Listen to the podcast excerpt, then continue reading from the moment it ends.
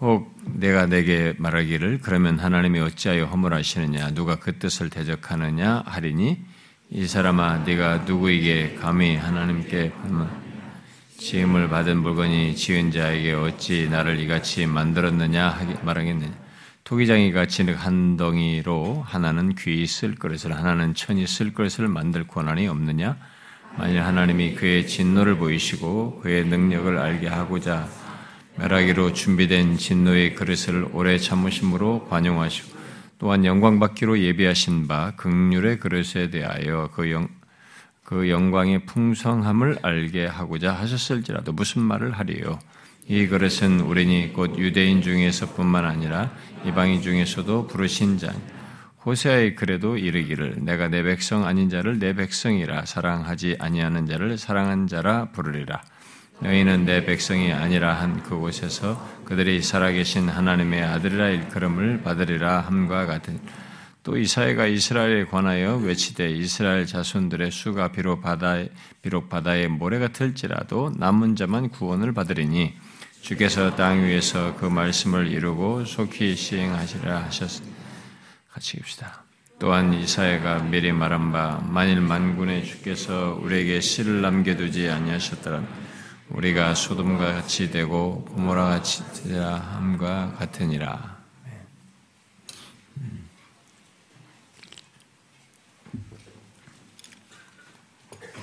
음.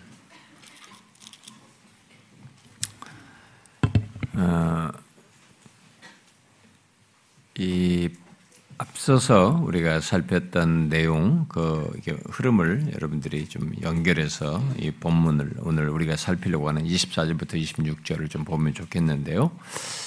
어, 바울은 그, 어,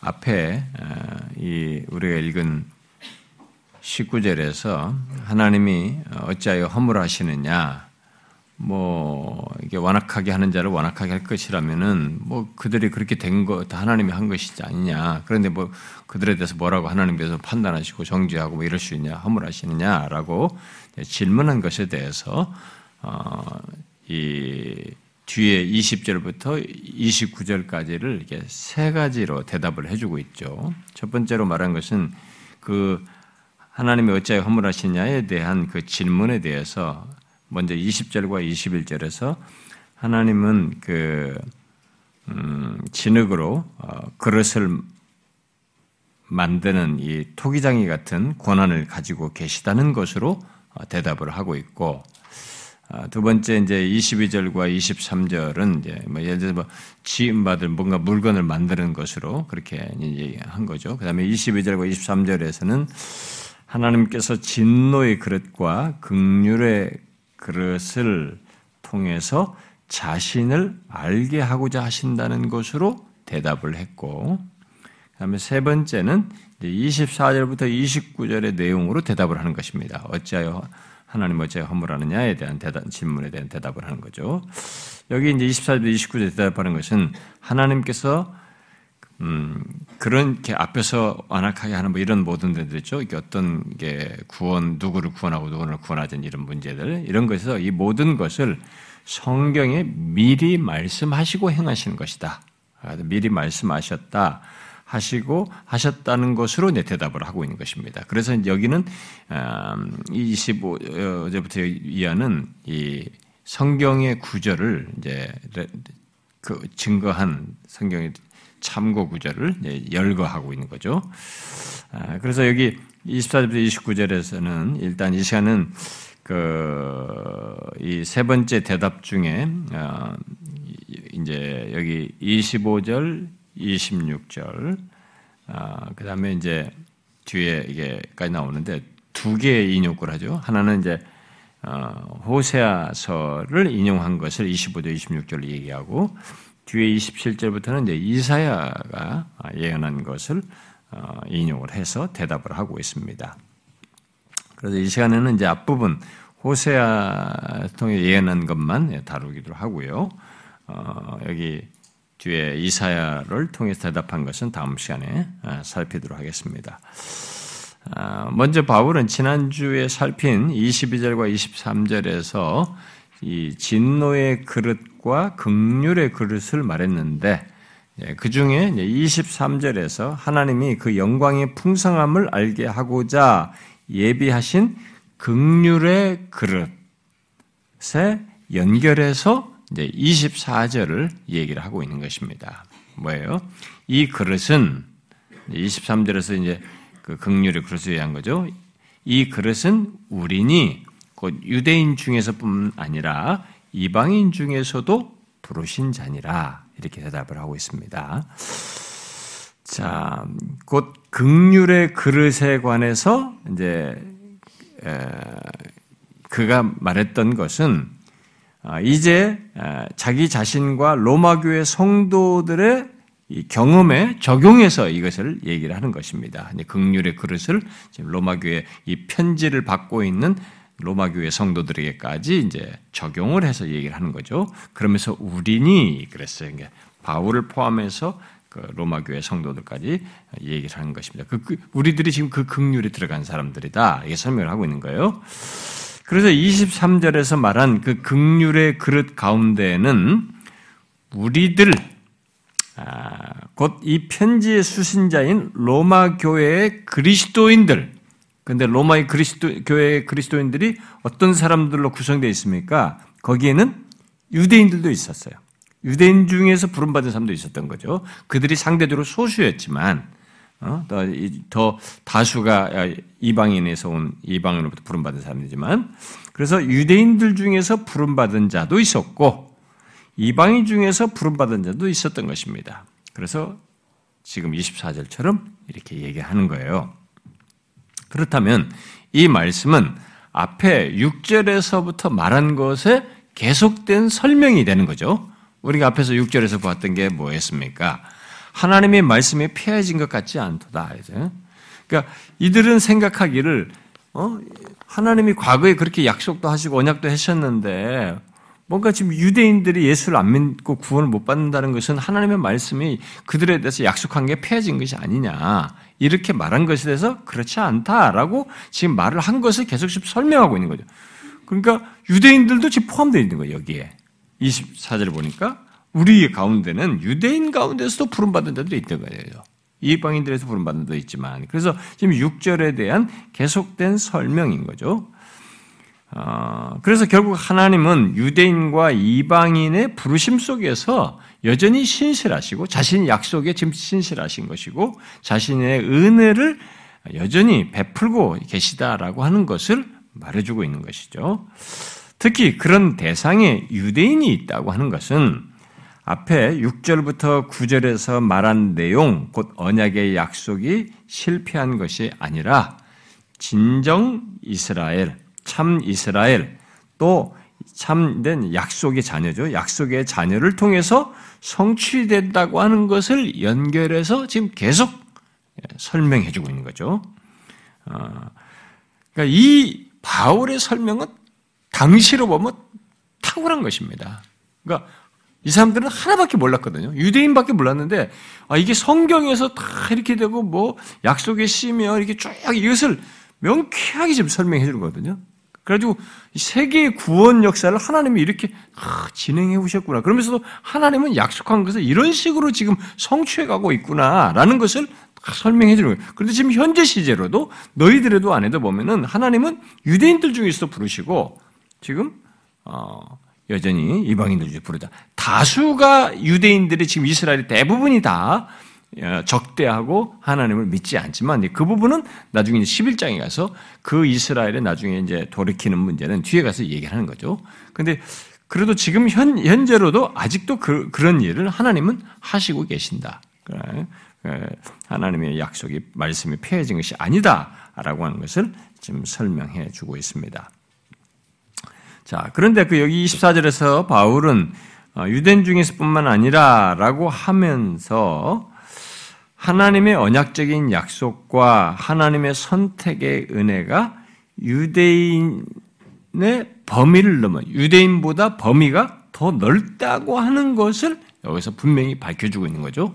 그러니까 그들은 그 이전까지는 하나님의 이런 언약의 언약적인 약속과 하나님의 선택하시는 그 은혜가 유대인의 범주 안에서만 생각했는데 유대인뿐만 아니라라고 함으로써 유대인을 넘어선다는 거죠 범위가. 네, 그것을 그래서 어디까지 가냐 이방인 중에서도 어? 이방인 중에서도 어, 부르는 것 또한 포함된다라는 것을 그 언약적인 약속이 이방인에게도 포함된다는 것을 얘기를 해주고 있습니다. 자, 그리고 바울은 바로 그 사실이 이미 구약에 예언된 사실이라고 덧붙여서 말해주고 있습니다. 25절과 26절은 호세아에서 말씀에 예언됐는데 호세아에서 말씀에는 이방인을 하나님께서 포함시키겠다고 예언하고 있다라고 하면서 그렇게 이미 예언했다라고 하는 것을 말해주고 있고 그 다음에 27절부터 29절은 이사야서 말씀에 유대인 중에 남은 자들만을 포함시키겠다고 말해 예언했다. 라고 하면서 유대인들에 대한 설명을 또 여기서 이 두 개의 구절로 인용을 한 겁니다. 바울이 얼마나 명쾌하게 이런 설명을 지금 하고 있는지요. 어, 하여튼 이 앞에 쭉 8장까지 그런 우리 전체적인 구원에 대한 얘기를 다 하고 뭐 유대인이나 뭐 다 인간 앞에서 1장부터 인간들은 다 하나님 죄인이다 얘기하고 나서 유대인과 이방인 뭐 다 설명을 다 하고 난 다음에 그 구원을 갖다 예수 그리스도로 말미암아 의롭다고 하는 것을 구원을 팔자까지 다 얘기하고 나서 여기 9장부터 11장에서 이 놀라운 사실을 우리들이 의문을 가질 수 있는 얘기를 왜 누구는 구원받고 누구는 구원받지 못하는가 이런 문제들 그리고 유대인 문제는 어떻게 해야 되나 이런 문제까지 이제 질문이 야기될 수 있는 것을 쫙 설명하는 겁니다. 굉장히 논리적이고 굉장히 성경 전체를 아우르는 그러니까 우리가 구원의 역사에 있어서 생겨나는 것과 관련된 질문들을 사실상 여기서 대략 다 해줍니다. 아, 너무 탁월하게 그걸 성경에 아, 그것이 이미 예언됐고 말하고 있는 사실이다라고 하면서 성경의 내용을 가지고 얘기를 해주고 있어요.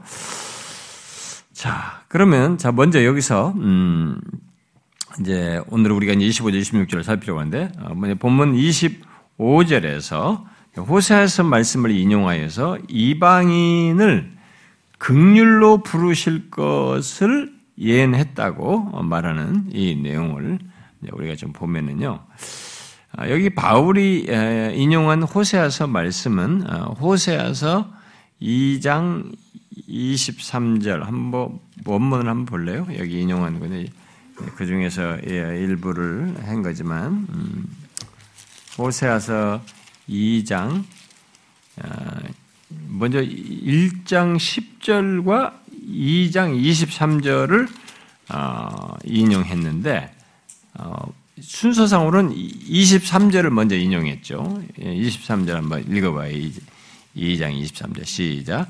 내가 나를 위하여 그를 이 땅에 심고 극률이 여김을 받지 못하였단 자를 극률이 여기며 내 백성 아니었던 자에게 향하여 이르기를 너는 내 백성이라 하리니 그들은 이르기를 주는 내 하나님이시라 하리라 하시니라. 아, 여기 먼저 이제 10절 2장 23절 인용한 것이고요. 뒤에도 뭐 다시 또 언급을 하겠습니다만 마치 폈을 때 읽어봅시다. 1장 10절을 인용한 거죠. 또 1장 10절의 뒷부분이죠. 근데 같이 읽어봅시다. 1장 10절 시작.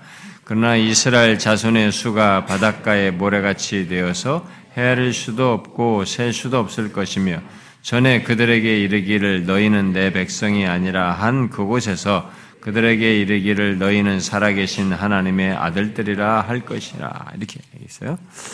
자, 이 두 구절이 지금 여기에 25절과 26절에 인용된 겁니다.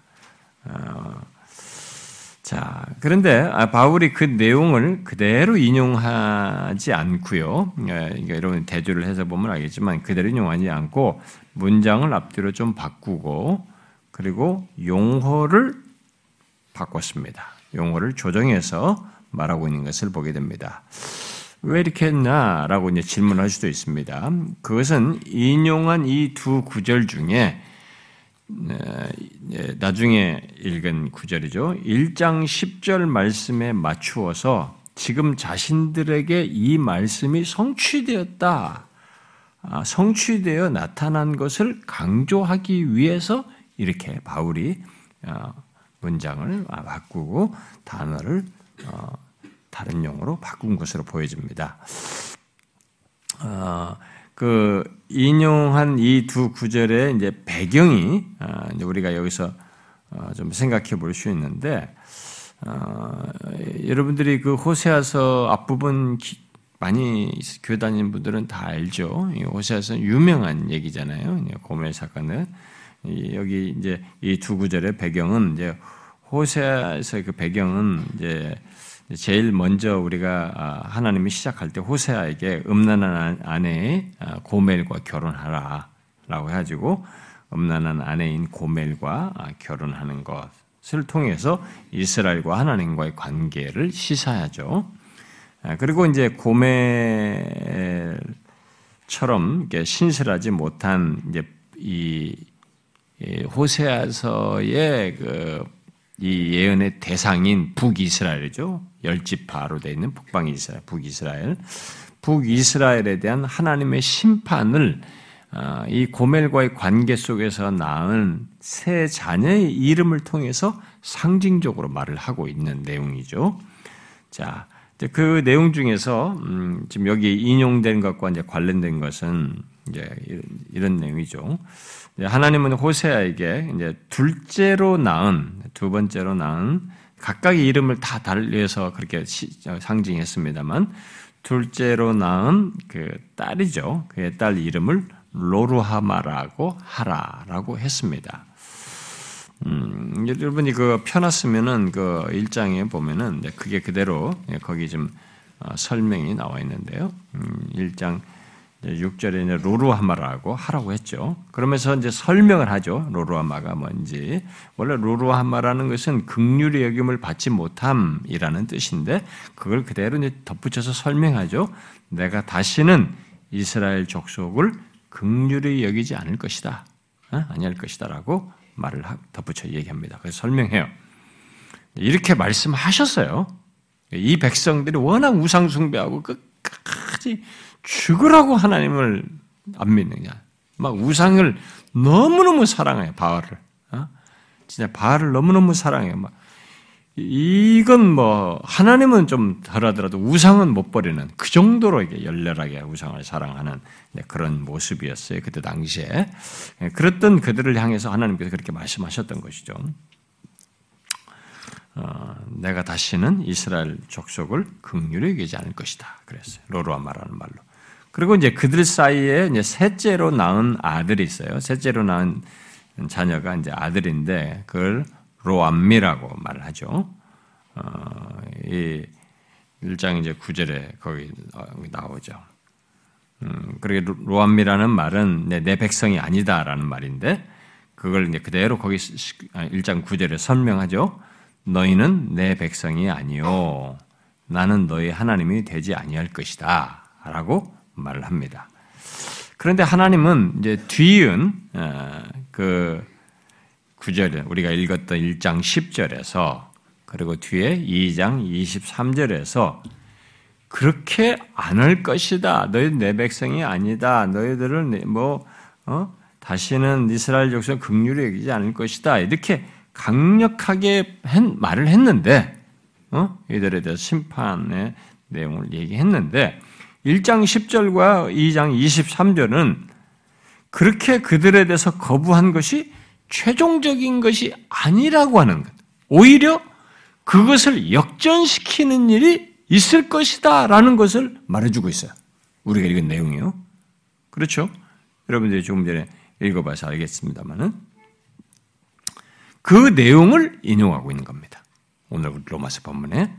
그러니까 그 이렇게 로합니다, 로람마라 이런 걸로 얘기했는데 그게 최종적인 것은 아니었어요. 그렇게 거, 그들을 거부하는 것이 최종적인 것은 아니라는 것. 그래서 어떤 다른 것, 그 정, 역전되는 무엇이 있다는 것을 1장 10절과 2장 23절에 말을 했어요. 근데 그것을 지금 여기서 바울이 인용하여서 지금 그 예언에 따라서 성취된 것을 우리에게 지금 설명하고 있는 겁니다. 그러니까 바울의 이 설명을 따라서 우리가 이제 가봐야 되는데요. 그래서 지금 앞에서부터 말해온 내용에 대한 설명에 좋은 우리가 이해를 돕게 하는 어, 성경적인 어떤 설명을 해주는 것입니다.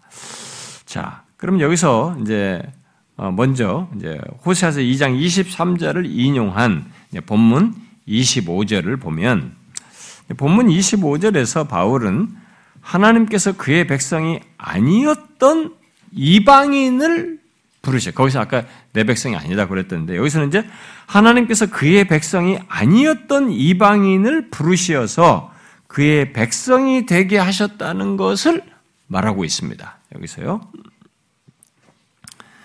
아, 그런데 바울은 어, 여기 어, 호세아서 2장 23절의 용어를 이제 어, 바꾸어서 말하고 있죠. 23절은 내가 극률이 여김을 받지 못했던 자를 극률이 여기며 내 백성이 아니었던 자에게 너는 내 백성이 아니라 하리니 그들은 이르기를 주는 내 하나님이라 하시리라 이렇게 어, 말을 한 건데요. 어, 그런데 그 내용에서 이제 뭐가 바뀌었죠? 뭐가 바뀌었어요?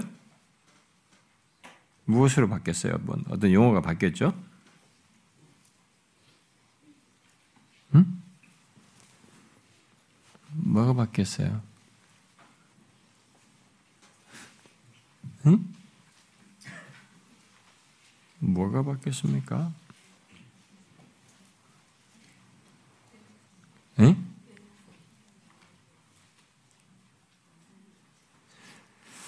너무 많이 하지 말고 이제 핵심적인 단어만 이제 보면은 음, 일단 여기서 극률이 사랑으로 바뀌었어요. 네? 지금 보니까요.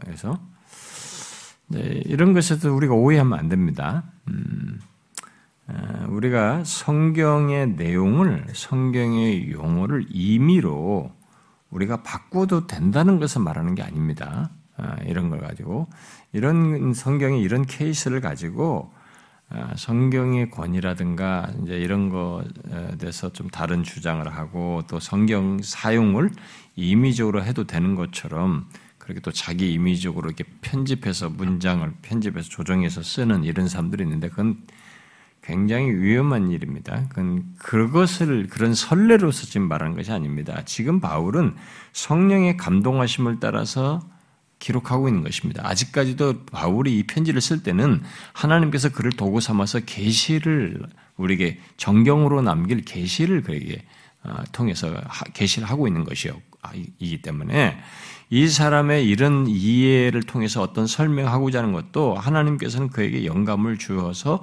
감화감동하셔서 인스파이어 한 거죠. 인스파이어 하셔서 이렇게 하게 한 것입니다. 네, 그런 것이 그래서 하나님의 감동하심 속에서 있는 것이기 때문에 음, 일단은 그것 을 통해서 사도가 이 계시를 계시 통로인 사도를 통해서 하고 있다는 것을 염두에 두고 우리가 우리 사도와 우리와 비슷한 것처럼 생각하면서 쉽게 성경을 활용하는 이런 태도는 우리가 가져서는 안 되는 것이고요.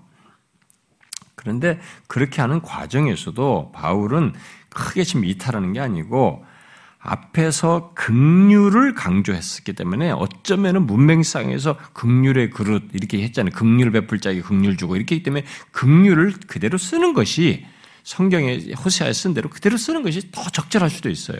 적절할 수도 있는데 바울이 여기서 극률을 사랑으로 표현을 한 것은 예, 극률보다 이 그 사랑으로 바꾸어서 이것의 성취가 지금 현재 이방인들에게 이루어진 것에 대한 이 성취를 이것의 성취를 굉장히 강하게 설명하는 거죠. 그것을 감동에 의해서 강하게 그것을 증언하는 거예요.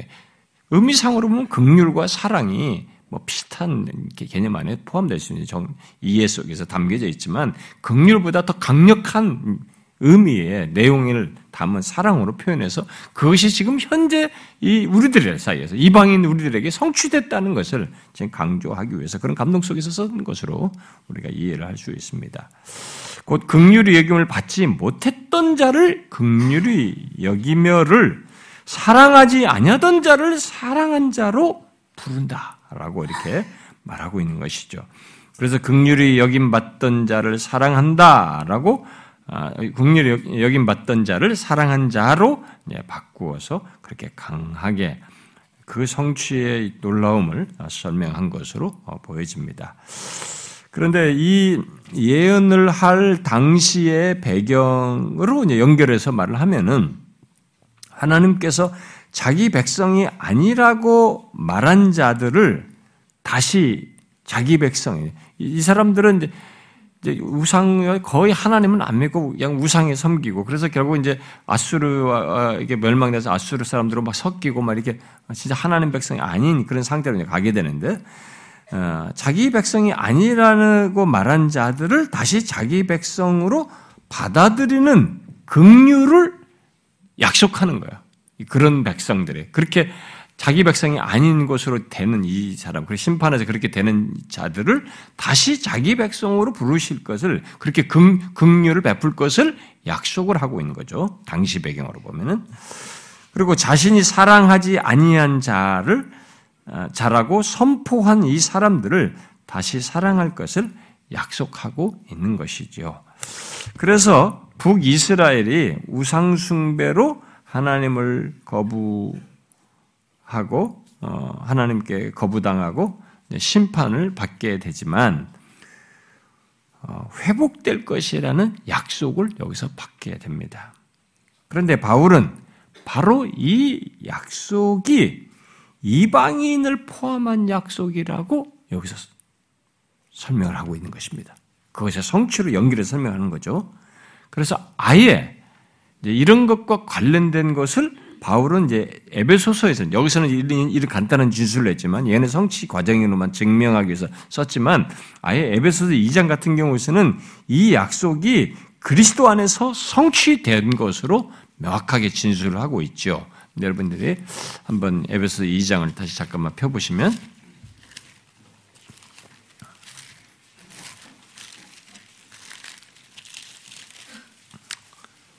에베소 2장 12절, 13절. 12절, 13절. 읽어봐요. 시작. 그때 너희는 그리스도 밖에 있었고 이스라엘 나라 밖의 사람이라. 약속의 언약들에 대하여는 외인이요 세상에서 소망이 없고 하나님도 없는 자이더니 이제는 전에 멀리 있던 너희가 그리스도 예수 안에서 그리스도의 피로 가까워졌느니. 그러니까 이 말씀이 어, 하나님의 사랑하지, 사랑하지 않는 자였단 말이에요. 그러니까 우리가 이스라엘 나라 밖에 있었고 약속의 언약들에 대해서는 외인이고 어? 하나님도 없는 자였단 말이에요. 그런 자였는데 그랬던 우리들이 그리스도 안에서 사랑받는 대상이 돼. 극률 입은 자, 대상이 된 거죠. 그것을 지금 그리스도 예수 안에서 그리스도의 피, 그의 피로 가까워진 것으로 여기서 설명을 하고 있습니다. 그리고 뒤에 여러분 그 2장 어, 19절에도 보면 어, 읽어봐요. 19절 시작. 그러므로 이제부터 너희는 외인도 아니요 나그네도 아니요 오직 성도들과 동일한 시민이요 하나님의 권속. 이제는 외인도 아니고 하나님의 권속이다. 하나님의 가족이다. 이제 이런 일이 있게 된 거죠. 그래서 바울은 지금 여기 로마서에서는 그런 일이 이제 성취, 성경에 예언된 거 성취된 걸로 했지만 그 성취된 실체를 예수 그리스도 안에서 성취된 것으로 어? 여기서 이제 에베소서는 정확하게 진술하고 있는 거죠. 또 이 같은 사실을 사도 베드로도 이 호세아서의 예언의 성취인 것을 어, 이방인들과 연관지어서 사도 베드로도 얘기하는데 그걸 한 군데 읽어봅시다, 여러분. 베드로전서 2장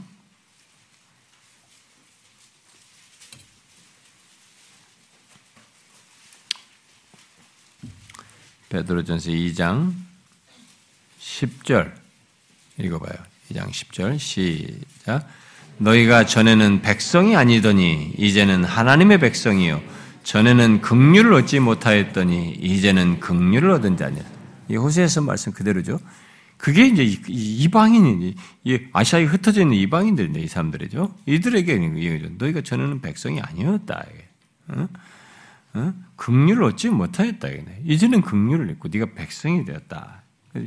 이게 이방인들에게 이제 성취된 것으로 그렇게 대로 얘기를 했어요. 자, 이런 성취가 우리 이방인 그리스도인들에게 있게 되었다라는 것을 이제 이 어, 로마의 성도들에게 편지를 쓰면서 얘기합니다. 근데 어, 이미 우리는 어, 로, 어, 마서 8장 그 31절 이하에서 그 아들을 아끼지 아니하시고 우리 모든 사람을 위하여 내주신 하나님을 하나님에 대한 내용을 우리가 살폈습니다.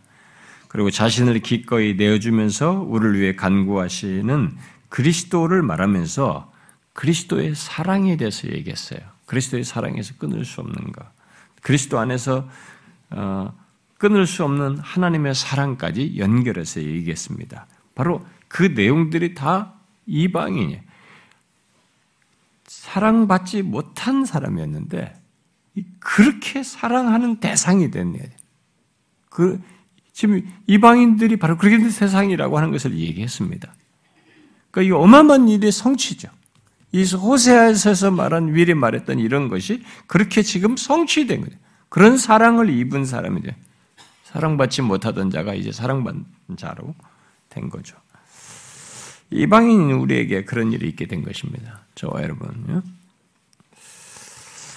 바울은 사랑받지 아니하던 우리 이방인에게 그런 일이 있는 것을 결국은 이 로마서에서 하나님께서 미리 계획하시고 또 예언하셨고 마침내 성취하셨다는 것 그것이 지금 로마 교회 성도들 너희들이라는 것. 오늘 이방인들이 예수 믿게 된 너희들이라고 말해주고 있는 것입니다. 자, 그리고 이제 계속해서 이제 호세아서 1장 10절의 예언을 26절에 인용해서 어, 말을 하죠. 음, 너희는 내 백성이 아니라 한 그곳에서 그들이 살아계신 하나님의 아들이라 일컬음을 받으리라 함과 같으니라. 아, 이제 이, 것에 대한 호세아 본문은 우리가 아까 읽었었죠. 전에 그들에게 이르기를 너희는 내 백성이 아니라 한 그곳에서 그들에게 이르기를 너희는 살아계신 하나님의 아들이라 할 것이다. 라고 말했습니다. 자, 이 말씀 또한 아, 우상숭배를 통해서 하나님을 거역한 북이스라엘이 심판을 받아 있게 된 것과 관련해서 1차적으로 말을 하는 것입니다. 그런데 바울은 똑같이 이 예언에서 말한 내 백성, 네, 곧 하나님의 백성이죠. 내 백성, 그리고 살아계신 하나님의 아들을 앞 구절에서는 사랑한 자로 말했죠. 그 사랑한 자와 함께 이방인 그리스도인들에게 적용하고 있습니다. 이 앞에 호세에서 말한 이 호칭이잖아요. 내 백성. 살아계신 하나님의 아들, 또 사랑한 자. 이, 뭐, 이 표현, 이 호칭을 바로 이방인 그리스도인들에게 적용하고 있습니다.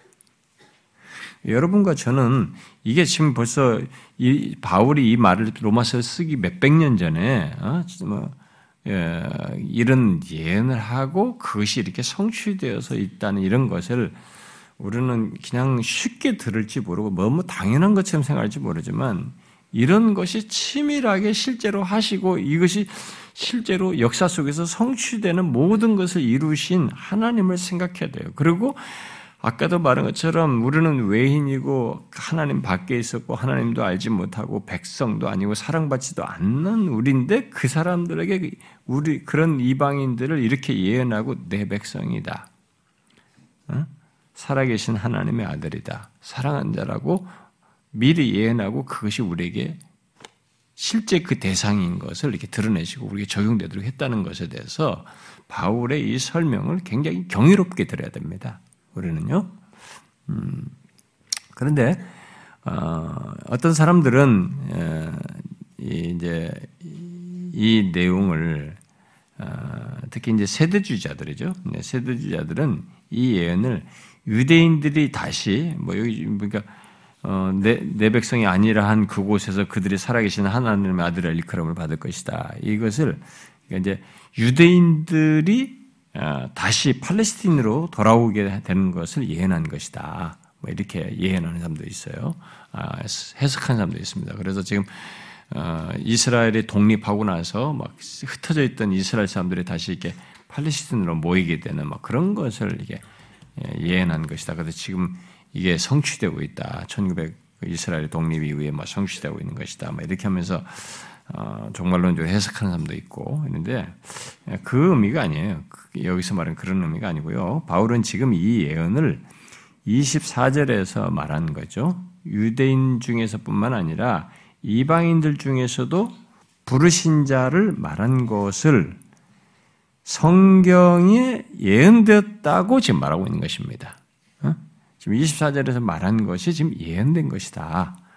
특히 이방인이죠. 이방인에 대해서 이방인 중에서도 부르신다는 것이 예언된 것이다라는 걸 얘기를 하는 것입니다. 자, 우리는 어, 여기 바울이 말한 것처럼 구약 성경이 성취되는 것에 대한 이 신약 성경 속에서 신약 성경의 그 증거들을 자주 보게 됩니다. 그러니까 어, 구약의 어떤 성경이 이게 성취된 것이다라고 어, 이게 지금 이렇게 구약 성경을 인용하면서 신약 성경에 말하는 이런 내용들을 여러분들은 성경에서 신약 성경에서 자주 보잖아요. 여러분 마태도 그런 것도 뭐 1장부터 어? 임마누엘을 하리라 뭐 이사에서 인용한 거라든가 뭐 이렇게 다 이게 예수님에 대한 예언한 것의 성취를 구약 성경을 인용하는 내용들을 신약 성경에 많이 보잖아요.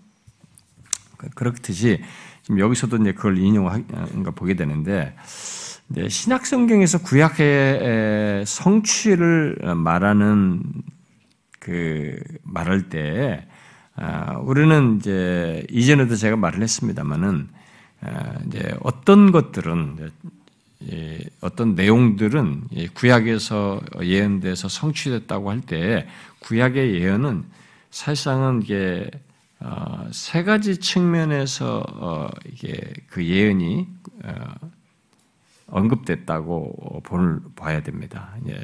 가장 일차적으로는 구약에서 어떤 예언을 했을 때는 그 예언이 이스라엘 역사 속에서 이 예언이 성취되는 것과 관련돼서 일반적으로 많이 하죠. 어, 예를 들어서 뭐 이스라엘 백성들이 돌아온다 뭐 이런 얘기를 한다면 이스라엘 백성들이 지금 이제 심판을 받고 다 하나님이 심판을 하고 난 다음에 심판에서 다시 돌이키는 그래서 어, 이 발레스 바벨론에서 돌아온다든가 이렇게 하잖아요. 그렇게 해서 돌아오는 것을 얘기를 한다 이렇게 하죠. 그리고 뭐 성전 같은 거 얘기할 때도 여기서 지금 성전을 얘기하지만 부시고 깨지는 성전을 얘기하지만 또 다시 보면은 돌아와서 이제 포로 귀환한 자들 성전을 세우잖아요. 그런데 이 성전이 그 성전이 아니고 또 뒤에 가보면 또 다른 성전을 또 얘기한단 말이에요. 예수 그리스도 안에서 성전을 얘기하고 또 계시록에 가면은 제일 끝에 가면 새 예루살렘 성을 또 얘기한단 말이에요. 그렇게 성경이 어떤 것을 구약에서 예언을 할 때 이것은 일차적으로는 이스라엘 역사 속에서 이것이 성취되는 것을 얘기하고 그 다음에 두 번째로 가서는 예수 그리스도가 오심으로써 성취되는 거죠. 예수 그리스도가 오심으로써 그의 백성들 가운데 그 그리스도와 그의 교회 안에서 성취되는 것으로 얘기를 하는 것이고, 그 다음에 최종적으로는 마지막 그리스도께서 다시 오심으로써 궁극적으로 성취되는 것으로 얘기죠. 그래서 구약에서 보면은 구약에서 예언할 때 예언자들은 이게 한 일직선상으로 이렇게 보이는 거죠. 여호와의 날이다. 뭘 얘기할 때는 여호와의 날이 임할 것이다. 근데 여호와의 날이 지금 이스라엘 백성들 역사 속에서 올 것처럼 얘기했는데 가만 보니까 여호와의 날이 이스라엘 역사 속에서 일어나고 딱 보니까 지나가 보니까 또 여호와의 날이 다가올 여호와의 날 또 있는 거예요. 그게 이제 그리스도가 오심으로 쓰인다든가. 어? 그 다음에 이제 그게 왔는데 그게 끝이, 끝인 줄 알았는데 그게 아니고 최종적으로 그리스도께서 이제 재림하심으로써 있게 되는 이렇게 된다든가. 이렇게 이 구약 입장에서 보면 일직선상에 있어요. 이렇게. 근데 사실 성경에 보면은 이런 예언들이 세 측면에서 어, 예언하는 예, 그렇게 성취되는 것을 말하게 되는데 지금 여기서도 이제 어, 그런 것과 관련돼서 얘기를 하는 것입니다. 어, 예, 그래서 지금 음, 본문의 예언에서도 보면 당시 이스라엘 역사 속에서 그들의 귀환 속에서 어, 이루어질 것이지만 아, 또한 예수 그리스도와 그의 교회 안에서 이루어질 것을 지금 이루어지게 된 것을 지금 바울이 여기서 얘기하고 있는 거죠. 여기서 아, 그리고 하나님의 백성의 완전한 모습, 음?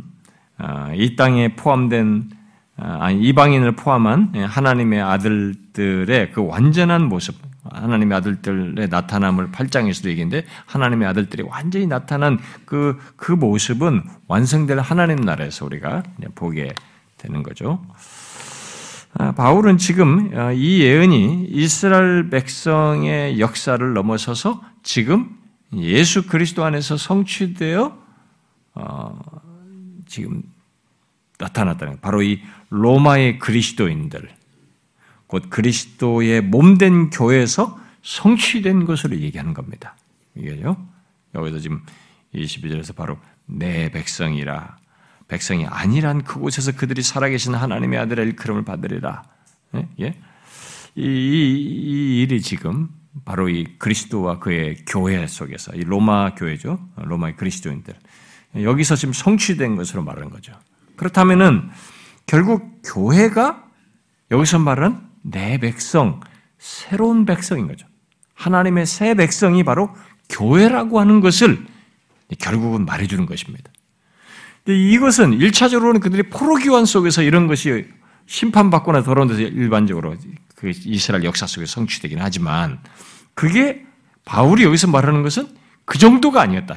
이게 지금 이방인들까지 포함하는 그래서 새 백성을 얘기하는 거죠.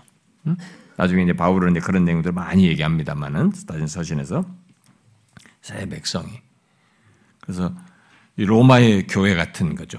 지금 이방인들과 유대인들 포함되는 거죠. 결국 그래서 교회가 하나님의 새 백성이라고 하는 것을 여기서 말을 해주고 있습니다.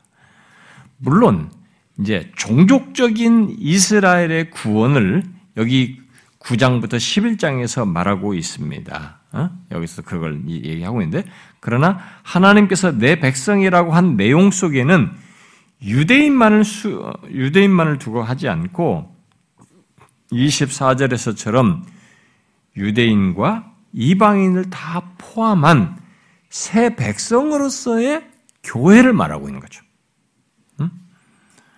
그래서 여기서 중요한 것은 어, 또 바울이 강조하는 것은 어, 호세아의 예언에 이방인들을 부르시는 일에서 성취되었다는 거죠. 그게 바로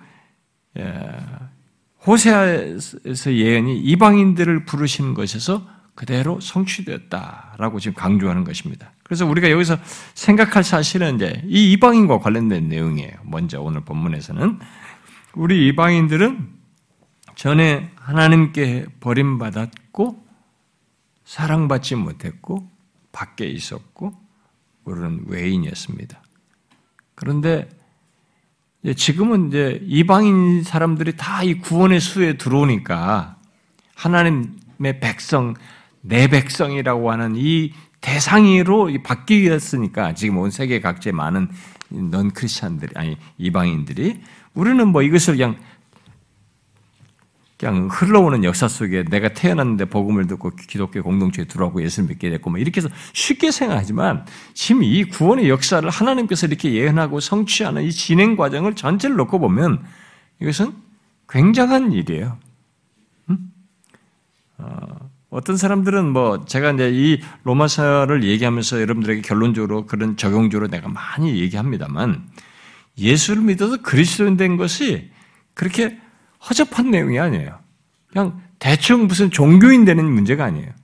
이 구원은 너무 신비하고 너무 많은 내용을 담고 있고 막후에 비밀스러운 하나님의 역사와 사역과 계획의 진행이 다 담겨져 있어요. 그래서 이 이방인이 들어온다는 것에서는 이때 로마서를 쓸 때 바울 당시만 해도 유대인들은 수용이 안 됐어요. 그걸 지금 설명을 하는 거거든요, 여기서. 유대인들은 어떠냐 설명해 주는 거예요, 이게 지금. 그러니까 유대인들은 그게 수용이 안 됐습니다. 어떻게 이방인이 들어오냐, 이게. 이방인은 생각을 못 했어요. 그렇게 적용을 안 했어요. 근데 성경은 이미 예언을 많이 하고 있었거든요. 아브라함에도 얘기할 때도 모든 족속에서 모든 땅으로부터 온 땅으로부터 올 거, 이런 거 다 예언했는데도 모든 것을 그 혈통 안에서 생각했던 이스라엘 백성들 자신들에게 모든 예언했던 것을 자기 일차적 대상으로서 자기들을 두고 했기 때문에 이들은 자기들을 벗어나는 얘기를 못했습니다. 그래서 에베소서 같은 경우는 예수 그리스도가 이방인과 유대인을 화목하는 분으로 얘기하잖아요. 이 막힌 담을 허무는 거예요. 아무도 누구도 못하는 거죠. 그리스도가 오셔서 하는 것으로 얘기하잖아요. 그런데 지금 여기서 바울은 말하기를 그렇게 이방인들은 진짜 사랑받지 못하고 내 백성도 아닌 조건에 있었던 거죠. 어? 그동안에 쭉 지금까지 역사 속에서 이, 이 말을 할 때까지 예수 그리스도께서 오셔서 모든 걸 이루기 전까지 역사 속에서는 내 백성도 아니고 외인이고 하나님의 사랑도 받지 못한 그런 조건에 있었던 거예요. 어? 아까 읽었던 것처럼 음? 사랑하지 아니한 자였던 거죠. 그랬던 사람들이 지금 예수 그리스도 안에서 언약적인 사랑을 받는 거죠.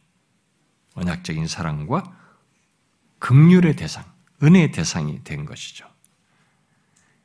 그리고 이 일이 이 일은 나중에 이제 우리 이방인뿐만 아니라 나중에는 이렇게 끝까지 거절하고 있었던 이스라엘 백성들, 그 유대인들도 이게 이제 적용됩니다. 응? 아, 내 백성이 아니라고 이렇게 한 번 말씀하셨잖아요. 그랬던 백성이 지금 시대, 신약 시대 이후에도 적용돼. 신약 시대 이후에 유대인들에게도 적용되는 겁니다. 그들은 지금 내 백성이 아닌 모습으로 있는 거예요. 지금 유대인들은 지금요. 어, 예, 사랑하지 아니한 자의 조건을 가지고 있는 거죠. 처음에 호세아에서 말할 때와 비슷한 조건을 가지고. 근데 이들을 그런 자들을 하나님께서 사랑한 자로 하셔요. 그게 언제냐 우리가 이제 주님이 오시기 전에 그런 일이 있는데 여기 로마서에서 그걸 예언하고 있죠. 여러분 로마서 아, 바울이 여기서 말하고 있죠. 로마서 11장에 보시면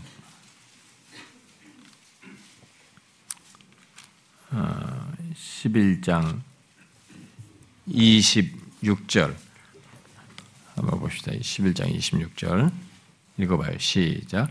그리하여 온 이스라엘이 구원을 받으리라. 기록된 바 구원자가 시온에서 오사 야곱에게서 경건하지 않은 것을 돌이키시겠고.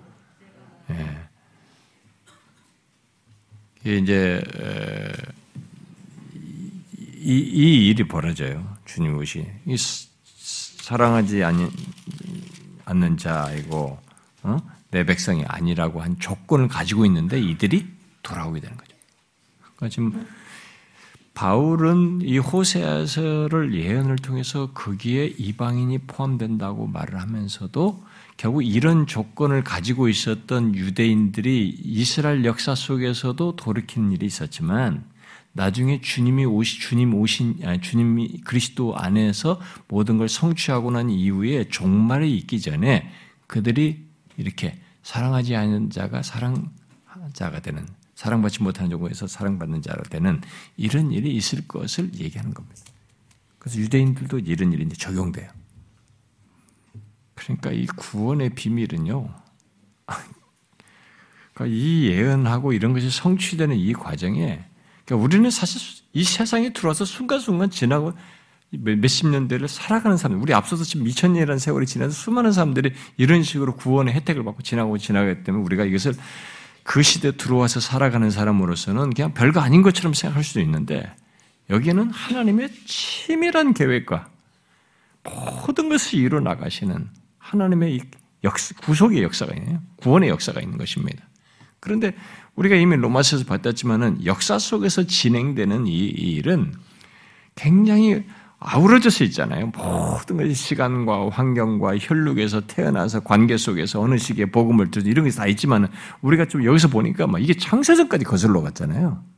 근데 그런 것을 미리 아시고 미리 사랑하시고 미리 정하시고 어, 이렇게 부르시고 이런 과정 속에서 이렇게 된 것이잖아요.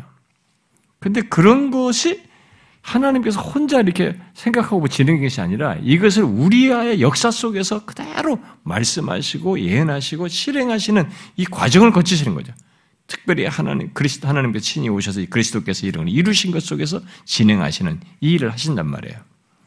그러니까 구원이라는 것이 그래서 마지막에 이 구원의 최종 이렇게 해서 성취한 이 구원의 최종적인 그 완성 완성의 그림이죠. 완성될 모습죠. 그건 한번 생각해 보세요, 여러분. 아마 진짜 어마어마하겠죠. 그렇게 해서 완성된 모든 구원의 실체, 존재들이 다 하나님 앞에서 다 서서 우리가 완전한 그 영화롭게 된 조건에서 새 하늘과 새 땅에서 그 실체가 다 드러났을 때 한번 생각해 봐요. 거기에 온 사람 중에 그 누구도 우연하게 온 사람 하나도 없어요. 그냥 어찌하다가 거기 떨렁 들은 사람은 하나도 없는 거예요. 어느 한 사람도 다 창세전에 미리 아시고 정하시고 하시고 사랑하시고 이런 조건인데 이 세상에 태어났을 때는 전혀 사랑받을 수 없는 조건을 가지고 죄를 짓고 이런 것인데 하나님께서 구속의 역사를 지어서 그 대상들을 두고 구원하셔서 이방인들인데 우리를 불러서 이렇게 구원하시는 이런 역사 속에서 있게 된 거죠. 그래서 이, 이 말, 호세아의 예언이 성취된 것과 관련해서 이방인인 우리를 생각하면 우리 입장에서는 이거 그냥, 그냥 성경에 있는 얘기다 이렇게 생각할 수 없어요. 우리 입장에서는 굉장히 비밀한 것이 성취된 겁니다. 바로 내가 그 대상이 됐다는 것이 너무 신기할 따름이죠. 너무 놀라운 얘기가 되는 것입니다. 그래서 어떤 사람들은 여기 이제 그 26절에 어, 어, 너희는 내 백성이 아니라 한 그곳에서 이 그곳에서를 좀 다르게 아까 말한 세대주자들처럼 해석하는 사람도 있고 다양하게 해석하기도 합니다. 뭐 이제 크게 두 가지로 해석하죠. 뭐 하나는 어, 예루살렘에서 이방인을 모으는 것, 그러니까 사람들이 예루살렘으로 모이는 것을 말하는 것으로 이것을 그래서 그곳에서 그들이 살아계신 하나님 이것을 그런 식으로 이해하는 사람과 또 다른 하나는 아, 이 모으는 일이 세상 전체에서 일어난다고 보는 것입니다. 그곳에서를 그러나 이 말은 꼭 지리적으로만 해석할 필요는 없어요. 여기 그곳에서를 꼭 지리적으로만 해석할 고집할 필요는 없고 지금 우리들이 모든 곳에서 지금 이 이후로 어, 바울이 말할 때 로마에서도 예수 믿는 사람 있고 아시아에 그때까지 흩어져 있는 이런 유럽의 여러 지역에서도 각자의 자리에서 예수 믿었던 것처럼 그리고 지금 우리들이 세계 각처에 있는 우리들 각자가 지금 각자의 모든 곳에서 어, 하나님의 자녀로 부름받듯이 그저 하나님이 부르시는 백성들이 외국인으로 여김받는 그곳에서 그 모든 곳에서 하나님의 자녀로 불리실 것을 어, 말한다고 볼 수가 있습니다. 그래서 어디든지 복음이 전해지는 곳에서 하나님의 자녀로 불리는 일이 있고 지금 이방인인 우리들이 바로 그것을 경험하고 있는 거죠. 저와 여러분이요. 물론 전에 알지도 못했던 어, 우리들의 배경, 어, 그런 역사적인 환경 속에서 지금 복음을 통해서 부르시는 하나님의 이게 부르심을 받아서 본문에서 말하는 호칭이죠. 뭐예요?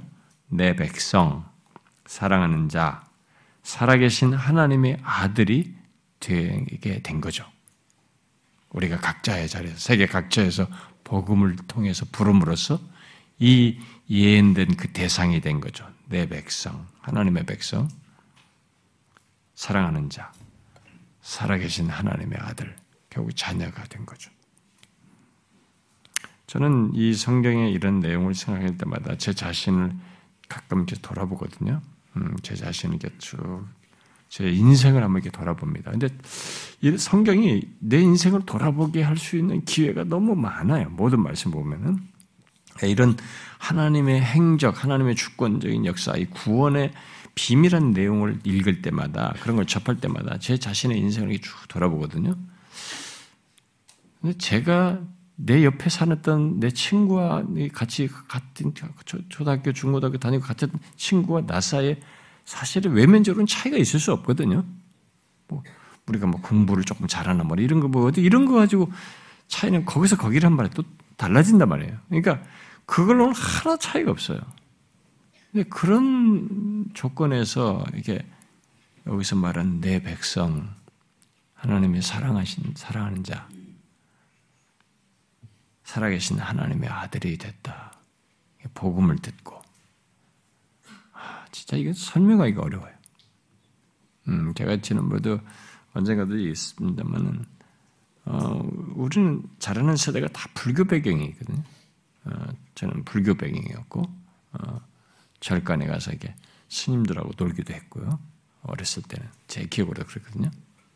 그러니까 막 재롱 떨으라고 해서 재롱도 떨었던 것같이 기억이 나는데 음, 그게 우리 가족들 어른들이 다 불교와 관련돼 있기 때문에 그런데 이게 하였던 기억이 있단 말이에요. 어렸을 때까지. 그러니까 그게 뭐 초등학교 전 뭐 이 정도 기억일 것인데 그런 배경이네. 근데 그런 배경에서 어떻게 이게 불러내셨다 이게 어? 부르셨다. 그리고 거기서 또 저 같은 사람은 이게 목사로 부르셨다. 뭐 이런 걸 생각하면은 어, 이게 뭐 우연하게 인생살에 있는 거 이런 걸 설명할 수가 없어요. 어, 결코 설명할 수 없습니다. 어떻게 나와 같은 자를 하나님께서 내 백성이라고 하는가? 이 질문은 우리가 이제 앞에서부터 어, 쭉 여기서 언급해왔던 것을 다 연결됩니다. 하나님께서 그렇게 부르심을 통해서 하나님의 백성이 이제 되고 나니까 이제 우리가 이 성경에서 여기서 말하는 것이 이게 쫙 이게 연결이 되는 거죠. 지금까지 살폈던 것처럼 야곱을 사랑하셨듯이 에서는 미워하는데 야곱을 사랑하셨듯이 나를 사랑했대. 그게 야곱과 에서 사이에 애굽을 사랑하던 그 대상이 바로 나였다라는 것. 응?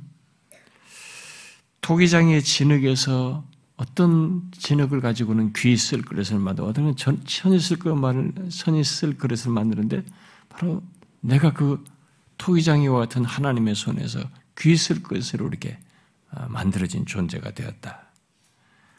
또 진노의 그릇이 아니고 영광을 받기로 예비하신 극률의 그릇으로 이렇게 삼으셨다. 결국 부르심을 받고 나니까 이제 이게 이게 알게 되는 거예요. 그래도 답이 없어요. 아 이게 어떻게 해서 이렇게 된 거냐? 내가 왜 그런 대상이 된 거냐? 너무 기이하고 놀라고 은혜롭기만 한 것이죠. 예수 믿는 자의 구원에는 이렇게 무한한 비밀이 감춰 있어요. 계시된 것으로 풀어서 설명을 하고 이 내용들을 다 이해를 돕기 위해서 설명을 하지만 이 실체는 펴지지가 않습니다. 이런 내용들을 따라서 보면 어떻게 이해하겠어요? 왜 뇌를 사랑하셨냐 이게? 왜 똑같이 다른 사람도 있는데? 그냥 나면서부터 죄인인 사람이니까 죄인으로서 멸망하는 거 다 진노의 그릇이 똑같은 조건인데 진흙 한 덩이 똑같은 조건에서인데 거기서 똑같은 조건에서 왜 나를 귀히 쓸 그릇으로 알 수가 없어요. 우리는 그것을 이미 어, 앞에서 봤잖아요. 그것은 하나님께서 택하심을 따라 되는 하나님의 뜻이었어요. 그 택하심을 따라 되는 하나님의 뜻의 실체는 이 용어는 설명을 하겠는데 그 실체는 이해가 안 되는 거예요. 미쳐지지가 않아요. 근데 이 부분을 우리가 나중에 완성될 하나님 나서 다 충분하고 완벽하게 알게 될 터인데 그것은 상상만 해도 설레는 내용이에요. 그러니까 구원을 받았다는 사실도 놀랍지만 구원받은 사실의 실체를 이 세상에서 조금씩 알아가는 것도 사실은 설레고 기쁜, 사실이지만 그것의 실체를 완벽하게 알았을 때에 내가 가지고 있는 인격의 기능, 내게 있는 이 나라는 존재의 기능이 거기에서 어떻게 반응할 수 있을 것인지 한번 생각해 보면 우리가 계시록에서 말하는 그 반응밖에 할 수가 없는 거예요. 다른 것을 할 수가 없는 거죠. 근데 이 땅에 있을 때부터 저와 여러분은 이런 것에 대한 반응으로서 신앙이 선하는 겁니다.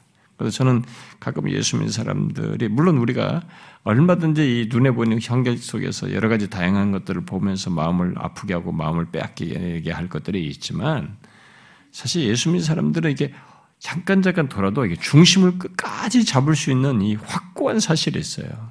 그 구원의 이 놀라운 비밀 있잖아요. 하나님께서 행하신 것, 특별히 그리스도 안에서 나의 구원을 위해서 이루신 이 실체는 우리를 아무리 다른 데로 방황하려고 해도 방황이 해도 한계를 딱 지어버리네. 여기를 못 벗어나게 하는 정도의 그 견고한 사실이 있습니다. 이 무궁한 사실이 있는 거죠. 그래서 우리의 신앙의 출발은 이런 놀라운 구원에 대한 이해와 반응 속에서 그것에 대한 감사 속에서 하는 것이죠. 제가 이 로준 어, 좀 끝부분에서 여러분들이 좀 인용해주고 싶은 게 어, 로준스 목사가 이, 이 본문을 강의하면서 음, 좀 적용적으로 얘기한 내용에 어, 한번 좀 제가 어떤 좋은 내용들은 여러분들 인용을 좀 해주고 싶으니까요. 음. 근데 그가 이 어, 예언들 예언들에서 어, 이 예언 중에서 이방인으로서 구원받은 우리들과 관련해서 어, 부정적인 진술에게 아니다라고 했잖아요. 내 백성이 아닌 자, 응? 그리고 사랑하지 아니한 자라고 이게 부정어를 말한 것을 설명으로부터 설명해가지고 어, 이게 적용적으로 어, 말한 것인데 한번 좀 들어보십시오. 어, 우리를 잘 이렇게 생각하도록 하는 내용입니다. 이 두 구절이 묘사하는 놀라운 요점에 여러분의 시선을 집중시켜 드리고 싶습니다. 우리는 본성적으로 어떠하며 모든 인류는 어떠합니까? 여기에 대답이 있습니다. 우리는 하나님의 백성들이 아닙니다. 본성적으로 모든 인류는 하나님의 백성이 아니다는 것으로부터 출발해야 된다는 거죠. 하나님 백성이 아닙니다. 내가 내 백성이 아닌 자를 내 백성이라 사랑치 아니한 자를 사랑한 자라 부르리라. 그것은 죄 가운데 있는 것에 관해서 말하는 끔찍한 요점입니다. 또한 그리스도인이 되지 않은 데 대한 무서운 요점입니다. 너희는 하나님의 백성들이 아니다. 너희는 하나님 없이 존재하는 자들이고 세상에 속한 자들이다. 그것은 정말 얼마나 무서운 일입니까? 우리는 성경에서 하나님을 모든 인류가 다 아버지로 부를 수 있다는 가르침을 전혀 발견하지 못합니다. 또는 모든 사람이 다 형제라는 그런 것을 가르치는 교훈도 전혀 없습니다. 모든 사람은 본질상 하나님과의 관계에서 떨어져 있습니다. 하나님의 언약과 그 약속에 대해서 어떤 관련도 맺고 있지 않습니다. 그뿐만이 아닙니다. 사랑하심을 받지 못한다는 사실입니다. 그것은 두 가지를 의미합니다. 그것은 믿음 없는 아내와 같이 된다는 뜻입니다. 뜻입니다. 불쌍한 호세아가 무엇을 해야 했는지를 여러분도 기억하실 것입니다. 그는 매춘 행위를 하는 여자와 결혼해야만 했습니다. 그리고 그 대단한 묘사를 해야만 했습니다. 인류는 본질상 그와 같이 사랑하심을 받지 못하는 존재들입니다. 우리는 본질상 사랑하심을 받지 못하는 자예요. 그러니까 이 고멜과 같은 존재라는 거죠. 인간은 본질상.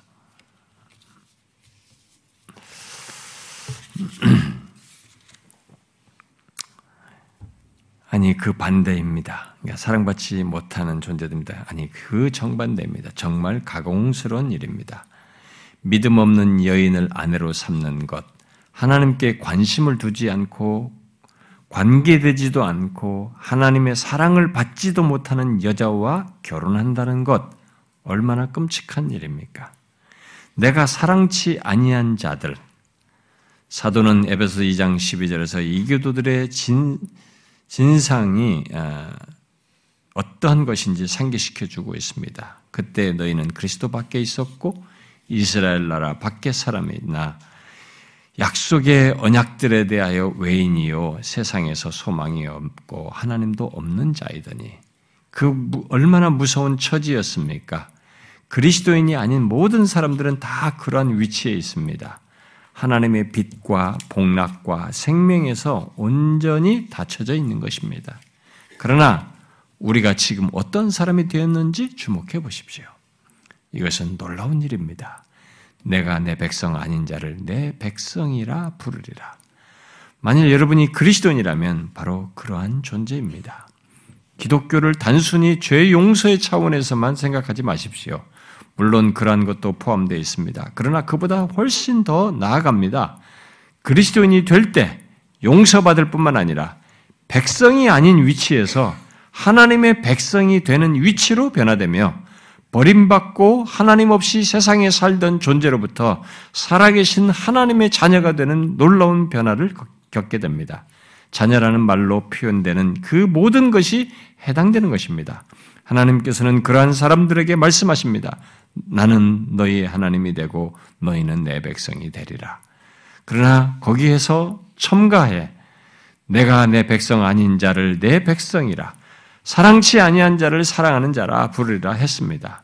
저는 여러분에게 상기시켜 드립니다. 이 말씀은 지금 하나님께서 우리를 사랑하신다는 것만을 뜻하지 않습니다. 그것을 넘어서는 말씀입니다. 우리는 이제 그와 약혼한 사이가 되었습니다. 우리는 그와 결혼하게 되었습니다. 성경에서 바로 그 상징적인 어법이 자주 사용됩니다. 교회는 그리스도의 신부입니다. 그 말이 표현하는 모든 것을 다 수반하고 있는 존재가 바로 교회입니다. 존엄과 쥐, 지위의 방식뿐만 아니라 특별히 권고와 관심과 인도하심의 방식을 통해서 그러합니다. 사도 바울은 우리가 그리스도 안에 있다는 것이 무엇인지를 상기시켜 줍니다. 또한 일어난 변화를 깨닫게 해줍니다. 백성이 아니더니 이제는 백성이 되었고 사랑을 받지 못하더니 이제는 사랑하심을 받은 자가 되었습니다. 살아계신 하나님의 자녀 말입니다. 여러분은 백성이 아닌 자신이 이방인이 아닌 이방인인 자신이 하나님의 백성이 된 것이 얼마나 놀라운 일인지 아십니까? 사랑받지 못하던 내가 하나님의 사랑받는 자가 된 것이 얼마나 비밀스럽고 큰 사실인지 아십니까? 여러분 생각해 보셔야 돼요. 어, 저는 예수 믿는 것을 자신의 이 이게 봉사나 뭐 예, 뭔가 수고와 활동성으로 자꾸 만족하는 것에서 그것으로 자신의 어떤 신앙을 이렇게 동력을 삼는 것에 대해서 제일 먼저 교정돼야 될 것이 나는 이런 이해부터 있어야 된다고 봅니다. 이런 이해가 없이 자꾸 뭔가 봉사하고 활동하는 것으로 자신을 동력 삼으면 아, 그게 이제 저희 캐톨릭 사람들처럼 이렇게 공로를 쌓아서 내가 구원을 얻고 좋은 상태에 이르고 이렇게 하는 것에 지나지 않습니다. 기독교 신앙은 내가 백성 아닌 조건에서 하나님의 사랑하는 백성이 되었다는 것. 사랑받지 못하던 자가 사랑받는 자 되었다는 예수 그리스도 안에서 그런 자가 되었다는 사실에서 이것에 대한 이해의 깊이와 충분함 속에서 뭔가를 하는 것이 되어야 됩니다. 예배를 하든 신앙생활을 하든 봉사를 하든 뭘 하든 그래서 계속적으로 내가 뭘 하는 것에 끝없는 동력은 나 같은 자, 외인이었던 자, 하나님 백성 아니었던 나를 진노를 받아야 할 나를 이렇게 영광 받기로 예비하신 극률의 그릇으로 삼으시고 백성 아닌 나를 백성 삼으시고 사랑받지 못했던 사랑하실 수 없었던 대상이죠. 그런 나를 사랑하신 이 사실에서 나와야 되는 거예요. 그래서 제가 여러분들에게 자주 질문하는 것입니다. 로마서의 이런 귀한 어, 직설법에 대한 내용을 제가 다룰 때마다 이렇게 하나님 편에서 우리를 위해서 행하신 것이 이런 구원의 비밀스럽고 놀라운 사실이 여러분들에게 자연스럽게 주님을 향하여서 감사의 반응을 불러일으키는가? 내가 이렇게 주님을 섬기고 싶고, 이렇게 신자로 살고 싶고, 이렇게 신앙생활하며 이렇게 이렇게 봉사하고 싶다라는 걸 불러일으키는가라는 거예요. 이 신앙의 구조를 가지고 있지 않으면 그 사람은 어, 잘못된 신앙생활을 하는 겁니다.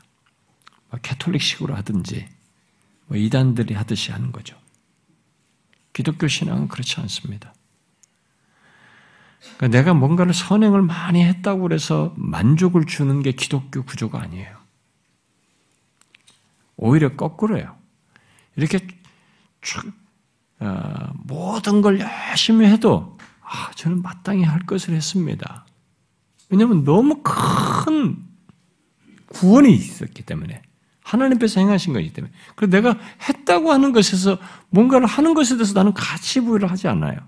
오히려 그걸 공격으로 공로로 생각지는 않습니다.